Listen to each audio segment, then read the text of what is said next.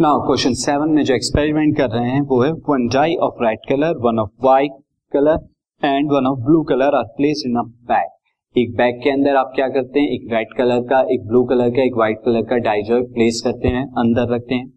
One die selected at random and roll और आप क्या करते हैं? फिर बैग में से एक डाई को निकालते हैं, बाहर उसे रोल कर। Its colour and the number on the uppermost face is noted और फिर उसका कलर और जो उसका अपर मोस्ट फेस पर जो भी नंबर आ रहा है रोल करने के बाद वो नोट डाउन करते हैं हम।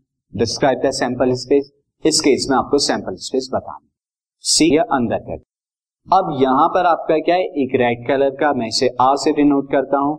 एक क्या है? ब्लू कलर का है। दिस इज़ मैं इसे बी से डिनोट कर देता हूँ। और एक है हमारा व्हाइट कलर का, इसे मैं डब्ल्यू से डिनोट तो R this is R B W ये आपके तीन कलर के हो गए टाइप नाउ स्टूडेंट अब आप इनमें से बाहर निकालते हैं, किसी डाई को रोल करते हैं तो अब यहाँ पर इस केस में क्या हो जाएगा? तो sample space will be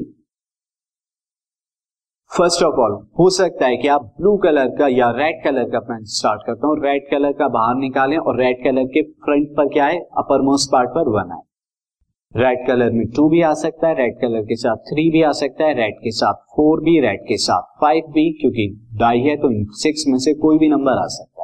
again next case क्या हो सकता है हो सकता है ब्लू वाला बाहर निकालें ब्लू के साथ वन आए ब्लू के साथ टू आए ब्लू के साथ थ्री आए या ब्लू के फोर फाइव सिक्स लेकिन ये भी हो सकता है क्या व्हाइट के साथ में वन आए व्हाइट वाला बाहर आए और व्हाइट के साथ में वन व्हाइट वाला बाहर व्हाइट के साथ में टू व्हाइट के साथ में थ्री व्हाइट के साथ में फोर व्हाइट के साथ में फाइव एंड व्हाइट के साथ में सिक्स तो ये कुल मिला के आपके कितने हो गए एटीन आउटकम्स होंगे possible